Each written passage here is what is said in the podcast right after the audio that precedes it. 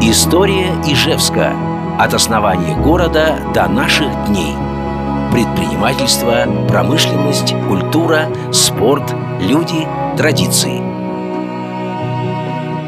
Господа ижевцы, дорогие земляки, в эфире Дорожное радио и я, Евгений Шумилов, с восьмой страницей из цикла «История Ижевска». Прошлый раз вы услышали мой рассказ о нашем уникальном протеерее, изобретателе Захарии Летушевича, который в августе 1812 года пытался повернуть ход Отечественной войны. А сейчас речь про его соратника, еще более творческого деятеля, Семена Емельяновича Дудина. Это наш первый архитектор. До него нигде на территории Удмуртии не работали профессиональные архитекторы. Строить, конечно, строили, но строили по чертежам, которые присылал кто-то из Вятки или Петербурга. А чаще всего строили вообще без чертежа, просто вспоминая какой-либо образец. И вот весной 1807 года к нам приехал Зочи с блестящим не только российским, но и итальянским образованием. Он стал создавать не просто какое-то отдельное здание, а создавать ансамбли мирового уровня. Это было золотое время в истории Ижевска. Не случайно, кстати, что 4 апреля 1988 года решением горосполкома вся набережная пруда от плотины до парка была названа набережная Зодчего Дудина. Я, кстати, подозреваю, что вскоре это наименование будет э, ликвидировано. Намечается такая тенденция. Но о современных проблемах ижевского градостроительства мы еще как-нибудь поговорим в будущем. А пока вернемся к биографии нашего самого великого Зодчего. Итак, он родился в Петербурге прямо в здании Академии художеств, э, в семье отставного солдата, смотрителя Академии художеств. Э, поступил э, в саму Академию художеств, в воспитательное училище при ней. Учился, как все, просто рисованию.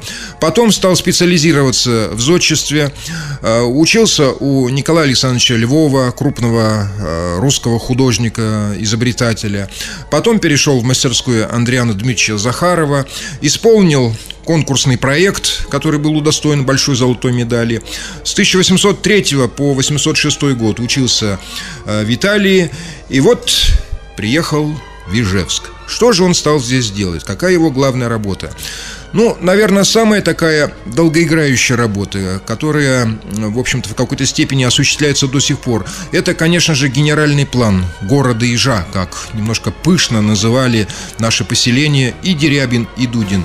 Этот генеральный план вобрал в себя лучшие достижения и итальянского и французского градостроительства. И, конечно, школа Андриана Захарова, петербургская школа в нем отразилась. В 809 году, в начале года, этот генеральный план был послан на утверждение в Петербург к царю. Он был утвержден. И отныне Ижевск принципе, до, до сего времени как-то развивается вот по тем направлениям, по тем линиям, по тем ансамблям, которые наметил Семен Емельянович Дудин.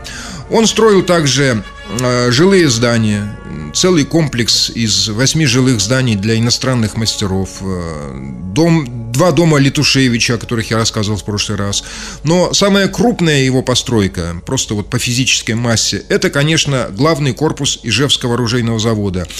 Он строился с 1807 года где-то по 1844 год. То есть сам Семен Емельянович Дудин вот в законченном виде это свое колоссальное творение не успел увидеть. Одна из э, самых таких гениальных градостроительных идей Дудина – это бульвар, центральный бульвар, который у нас сейчас не очень правильно называется центральной площадью. Так вот, идея этого бульвара была предложена Дудиным, и не только предложена, а осуществлена еще в 1809 году. Этот бульвар вел от дворца Дерябина к пруду, э, то есть это был уже тогда был очень серьезный, очень такой качественный ансамбль. Самая последняя постройка Дудина – это арсенал, который прекрасно сохранился до сего времени.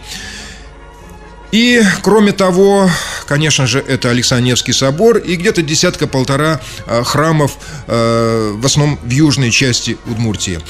В 1825 году Семен Емельянович Дудин собирался переехать в Новочеркасск, э, войско Донское, но заболел и скончался в Ижевске 31 августа 1825 года от как сказано э, в документе, от нервической горячки. Он был похоронен около построенной им же Троицкой церкви, как мне рассказывали лет 30 назад старики, какие-то следы вот этой могилы, надгробия, было видно еще вот э, после войны, было заметно.